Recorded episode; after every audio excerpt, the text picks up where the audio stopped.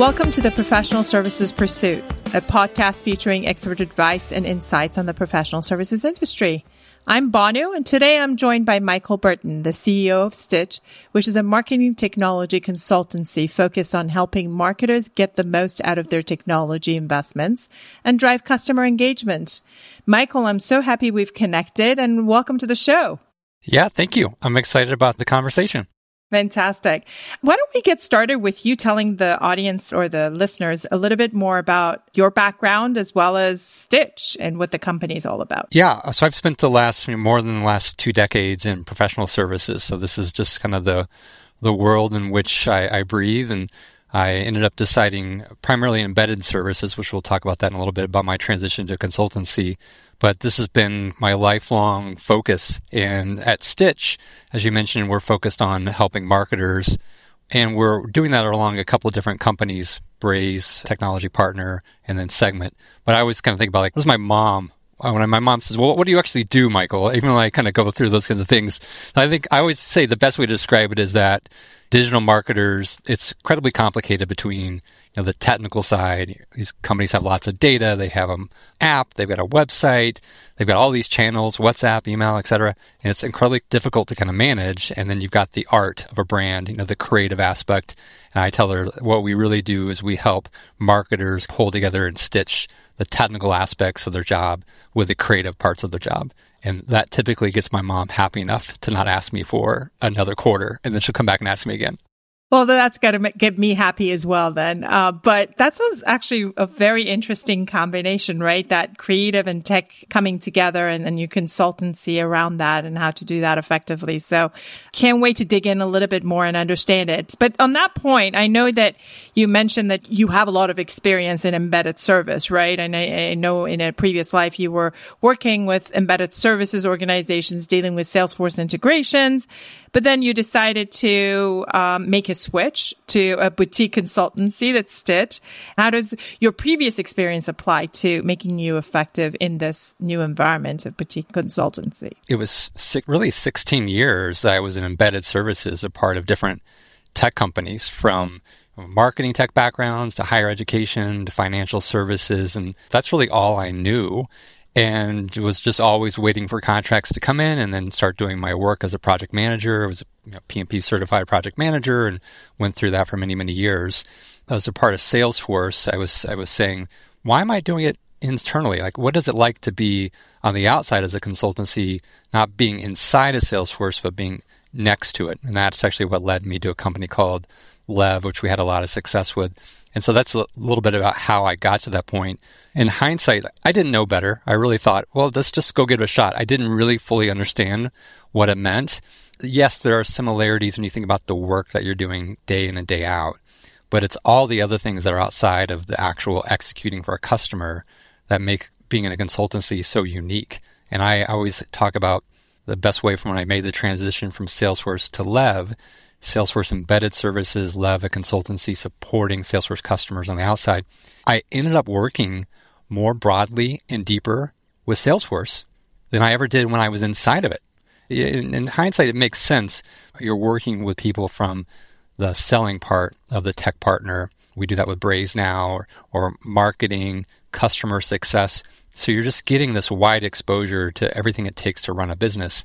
I've kind of gotten addicted to it. So I got all the great benefits of being a professional services, but I got the larger aspect of running a business and consultancy.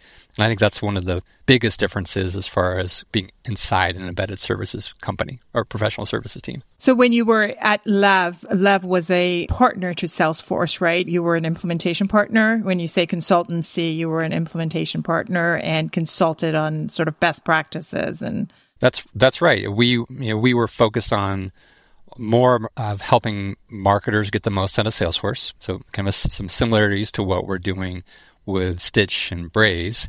And we were doing everything from how do we help Salesforce win a deal, and then owning the life cycle for the customer from beginning to end, initial strategy and implementation. But more for you think about a marketer, there's always another campaign. That's the beauty. That's why I love this work for consultancy around marketing, there's always something else that needs to be happening. So we did a lot of the ongoing services alongside of Salesforce. I know within Stitch, you also partner with Braze, as you mentioned, and Segment uh, specifically. And obviously, you were a partner to Salesforce within Lev. So I would be interested in getting your perspective on best practices around partner enablement and making sure that the partner network can be very effective, right? Because a lot of SaaS companies are moving or are already there in terms of a partner network that is responsible for delivery, having them focus on software sale and the SaaS part of their business. The learnings are, are critical for people to replicate. It does the enablement, the certification process needs to be well defined and you know, I'm still surprised that there's a lot of tech companies that are still playing catch up, I think, a little bit. Salesforce was a very early adopter of being partner first back almost from once they started. And there are other companies that are just kind of catching on to the benefit of that kind of model. So I, I think sometimes what we've learned is like really effective enablement is not just about the technology itself, but more of what are you trying to do? Like, what are the goals that you're trying to accomplish with this technology? Sometimes that's missed. It's just kind of glossed over, but that's the most important part of understanding how specific product is actually solving that problem. We've learned a whole lot about you just can't go off of certifications. Like you have to understand how to be strong consultants. And I was listening to a prior podcast that you did about you know, how do you teach people just to be basic consultants. That is something that I think haunts so many consultancies, and I see it. And I see it in partner ecosystems. You know, that's one of the root things that really needs to be addressed. And then I think the other piece that we've learned that's allowed us to be successful at Lev and is allowing us to be successful at Stitch is this understanding of how do you help your technology partner be successful? In my mind, I need to be adding value to a Braze account executive. What am I doing to bring value and help that customer prospect that the Braze account executive is bringing me into the conversation? And that's difficult. I think so many people don't understand why, why that's such a critical piece to making a boutique consultancy work. And I think we've learned a whole lot about how do you go to market a little side story here. We think of a Braze account executive as as a customer of ours. So they enter a journey. We've got plans on how do we continue to be top of mind for them. Those are some valuable lessons that we've learned over the last, uh, you know, call it six or seven years. In terms of partner selection, not every partnership will work, right? And from your perspective, what are some of the criteria that you look for to make sure that that partnership will indeed be effective, right? Before you even start enablement, because you want to invest time and the partner wants to invest time if that partnership is going to be mutually beneficial. The first thing think it gets overlooked, it gets overlooked until you get to the final stages and you realize you should have looked at this at the very beginning. The first piece is like, what are you passionate about? That's the first thing that matters. I'm not going to get into ERP type of work. Now, that's not necessarily for me what drives passion. So the first thing I'm looking at is what am I passionate about? What kind of technology is very interesting to me? And then from there, that's starting to slim down the different options that we're evaluating. Next step is starting to look at what does the growth look like of that technology partner that you want to be connected to? What's their growth look like? I start digging into earnings calls, transcripts. I dig into 10Ks, I want to understand what analysts are saying to see do they have a strong story over the next five years plus. And then the next thing I, I dig into is what does their ecosystem look like? Either they're not enough consultants or maybe they're still very early in building their partner ecosystem. Both of those are good signals. So collectively, kind of across that passion, what does the opportunity look like for that specific technology company? And then again specific like what kind of opportunities are there for partners? So those are the things i look to. The one thing i've kind of learned though from that is it's really tempting that once you start building a relationship with one partner it's very tempting to want to go and i'm doing marketing with braze. Why can i go do marketing tech with iterable? And then what happens is you start losing focus and then you're not really adding value to your technology to your partner because you're just responding to whatever work is coming in that really dilutes the effectiveness of, of you as a strong consulting partner and wanting to have a strong point of view. So that's the other thing I kind of caution about not going after too many things and staying really focused on what you're after. Yeah, I, I love that. Being intentional versus following the business, right? This partner has now brought something, so let's jump on the wagon. And before you know it, you have you know, five partners that are not well enabled, but instead of just one partner that you've gone after intentionally and there's truly a partnership established. So that's great advice. And in the podcast you're referencing was with Shane Anastasi. And yeah, we, we focused on consultancy and what makes an effective consultant, right? So I would think that that would be a critical component to look into for a technology partner because it's not about the technology only, right? We say people process technology. And so that people process side of their ability to consult around all those aspects including the governance that's needed, right? Around data governance, all these aspects that drive technology companies today are probably critical as points to assess, right? Yeah, it's tough because you also, yeah, you're balancing out all those aspects of building up consultants and they have to be from strategic to technical. And there's a balance between time to launch versus time to value. You can't lose sight of either one. It can't like yeah. you, you have to keep those in balance all while you're trying to run a consultancy of what's coming down my pipeline. Do I have the staff to go do it? Am I going to go higher? It's what makes this opportunity difficult in a consultancy, but it keeps you on your toes. Like there is no slow day for for me when you're trying to balance all that. You mentioned time to launch versus time to value, right? Do you want to clarify how you look at that and how do you partner or, or work with your technology partners to narrow that down, right? Because you want to you want to make that as tight as possible. There's a little too much over indexing on time to launch. And time to launch in in our world when we think about working with Braze, it's time to get the first marketing message out the door in the platform and you're migrating off of something else. Maybe you're a new company. The challenge by just fixating on just the time to launch is that it's not necessarily addressing the root problem or why are you going to go and implementing Braze? And I'm just working with a customer now where there was too much that over indexing on time to launch and they were trying to become $700 million business to a billion dollar business. And just implementing the technology was missing the whole point of we're still missing a large subset of customers that we need to go market to. So I'm always kind of trying to balance it out. I, I understand from one point of view, time to launch, like you have to be using the platform and in, in order right. to continue to get better. If you're not consistently asking yourself, even on a weekly basis, well, why are we doing this? And are we making progress towards what we originally planned? Right alongside of, am I progressing towards the date of being live at the right time? If you're not constantly talking about those things, then you're really doing a disservice to your customer. Before we leave the partner topic, wanted to see what advice do you have? Because obviously to make that ecosystem work, right? Both your business has to grow in parallel with the partner business. So you're, you're really feeding each other in this ecosystem. And from your experience, what are some of the best practices to ensure that your partner is growing alongside what your business is doing? There's a difference between an agency and a consultancy.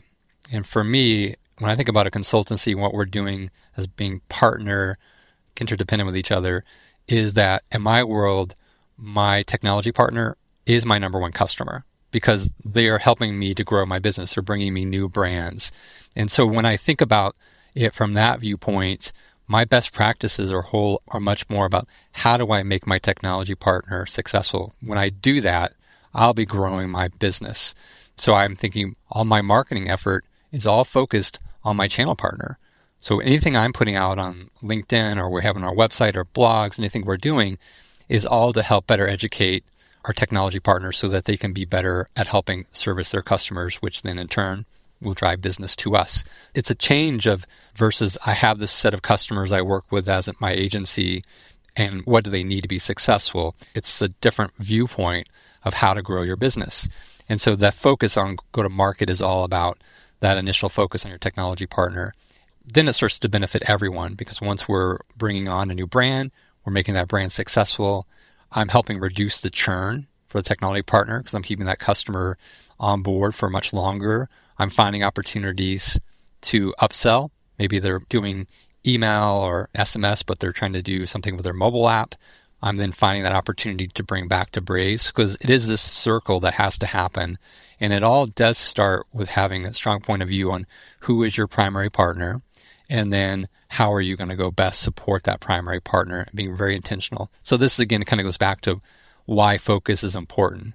I can't as a boutique consultancy be able to do that same type of play across five or six partners. I'm not going to do it well. And those are some of the things that we've really learned. But yeah, I was taught you know, long ago, and I think it was right that our technology partner is truly our number one customer. To that point within Stitch, how will you look at expanding your product offerings? You mentioned some of the ways that you look to expand the partners business, and it all makes sense. But how do you envision expanding your own offerings? Is that through expansion to other technology partners when you're ready? Or are there within the premise of the current partners other offerings that you can think of that you're going to expand on? And what data do you look at, right, to assess what your go to market is and how you need to evolve that go to market? I see three different paths in order for us to stay focused on where we are now but still allow us to grow outside of just landing new net new business. The three paths I think about are international expansion. Like where are there opportunities with Braze in other countries where we could think about starting to grow a new presence? So Braze specifically, they just acquired a reseller in Australia. They already have a good footprint throughout Europe. So I'm starting to look at the exact same data that we referenced before. Like what does revenue growth look like in Europe? What do the consultancies look like? The same thing in Australia. That's one path I'm always thinking about. It's tempting to do it, but I've got to be really patient. It's not something you can just jump into right away, especially as a smaller consultancy like Stitch. So that's number one. The second thing I'm looking at is by implementing Braze, it does open up a lot of other services that sit on top of Braze. Like we can be an extension of a marketing team where we're running their campaigns. Yes, we're providing strategy, but we're also executing. We're measuring performance. We're giving feedback. So I'm figuring out like what kinds of additional services can I build on top of what we've already invested in. And then lastly, what kinds of technologies may not be my primary focus, but are complementary to what Braze mm-hmm. is doing. And so we do, you hear us talk a little bit about segment that's on the data side that plays. It's, it's a complementary to Braze, but Braze is our, fo- our center. So those are the three main paths I think about when growing this business, but not losing focus on my primary partnership, which is Braze. You mentioned geographical regions as part of where you could potentially expand your business. Do you do that in partnership with Braze, understanding what markets they have presence in terms of service delivery or implementation, and then understanding their gaps and seeing if you can effectively fulfill those gaps so that it expands their go to market as well in terms of regionally. Yeah, I'm, I'm, I am looking at what consultancies are there now, what kind of work are they doing, how are they growing those regions, and then trying to make a judgment call. Like, like for us, when I when I try to objectively look at it, the Braze team in Latin America uses resellers, so they've not made a commitment necessarily to grow yet, but I'm trying to think about where they may make a bet next. So they did acquire a reseller in Australia. Like I could reasonably assume that they'll probably make an acquisition of a reseller in Latin America. We have Spanish speaking team members. So all those things are inputs into what do I have on staff? What's maybe closer, even think from a time zone perspective that makes it a little bit more easier. Like all those things are going in as inputs when we're thinking about how do we grow in more in geographical areas that we're not in today. One of the um, comments that you made that I, I, you know, I think it's right on point is the fact that the partner has a role not just obviously in the initial implementation and enablement, right? Their effectiveness is critical to adoption and retention. I wanted to see if you can give us some some insights around the partner's role in driving adoption and retention. How do you at Stitch see yourself doing that effectively? You know, for years, the teams, my teams have always said, how do we do more surveying of our customers? How you know, should we do NPS? We go back and forth. Like, how do we measure customer satisfaction? I always push back. Yes, we've done NPS, we do those things, but I always think like the number one indicator of a customer is happy with what we're doing, are they renewing? Like, are they continuing yeah. to invest in the relationship? That's where it matters the most. So my motivations are directly aligned with my tech partner. My my motivation is I want to continue renewing services. I want to create annual contracts, commitments from my end customer, which then directly support the actual technology partner. And my success is dependent on us continuing to grow these organizations. And my goal, as it was at Lev, is the same as Stitch, where 80% of our revenue, I have a target, should be recurring services, that long tail work. Though it keeps us invested in the business, it has a nice install base and it's directly impacting the technology partner because we're holding that relationship for them.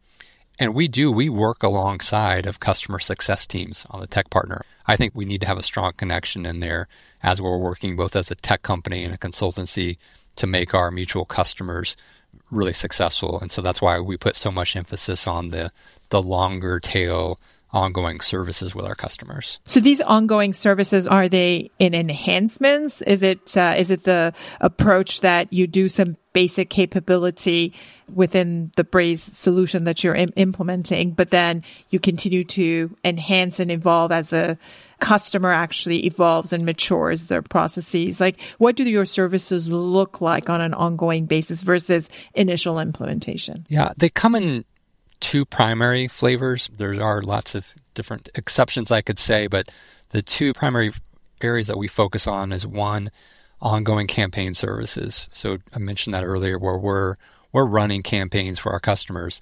That is the beauty of marketing. There's always yeah. something else. There's always communication. You think about our own personal inboxes that we get and the brands that we buy from and how many messages that you're getting, whether it's through email or SMS, through a mobile app. So running those campaigns is a key part of our ongoing services that we do.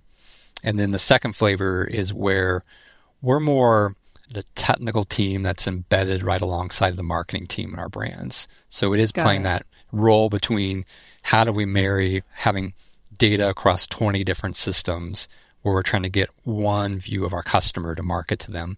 It's complicated. And so having that embedded technical team to work alongside either the campaign team and sometimes we're doing both. We're doing both the technical aspects and then campaign. And so that gives us a lot of opportunity for ongoing services and continued growth of our existing customers through those types of services. Well, it's been great. And I, I wish you all the success with Stitch. It's exciting, um, what you've taken on and any future Stitches that may come along, you know, whether it's Stitch or the next company. It's great what you're doing and the, the impacts that you're making out there. So appreciate it. But I always like to close out with a personal question. And what is one of your recommendations or two of favorite book that you've read that you'd recommend to the audience? Fiction or business, whatever. Yeah, whatever this, works. this is, um, I mean, it's, it's granted, it's something I've been reading recently, but I'll tell you why I like it so much. I've been reading, it's called In the Weeds. It's by Tom uh, Vitale and he was a producer for Anthony Bourdain. So Anthony Bourdain had this kind of yeah. travel food, and I'm just yeah, yeah, yeah, I, I love him. And so Tom is was his producer and traveled with him for over a decade, going to hundreds of countries. And so it's a behind the look scenes of what it was like to work with Anthony, like what it's like to create these shows. It's like so meaningful for me right now because we're talking so much about AI and this idea of prompts ruling the world. And what's so lovely about this book, it's about like what the hard work that goes into creating art. All the stuff that makes this magic happen is not prompts.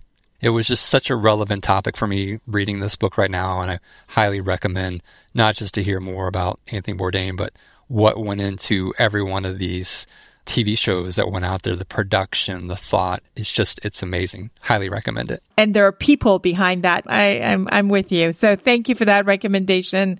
And thank you for being on our show, making the time and hope to see you sometime in the future and talk to you sometime in the future and follow your success. As always, if you have any follow up questions for myself or Michael, please reach out to us at podcast at kantata.com. Thanks again, Michael. Thank you.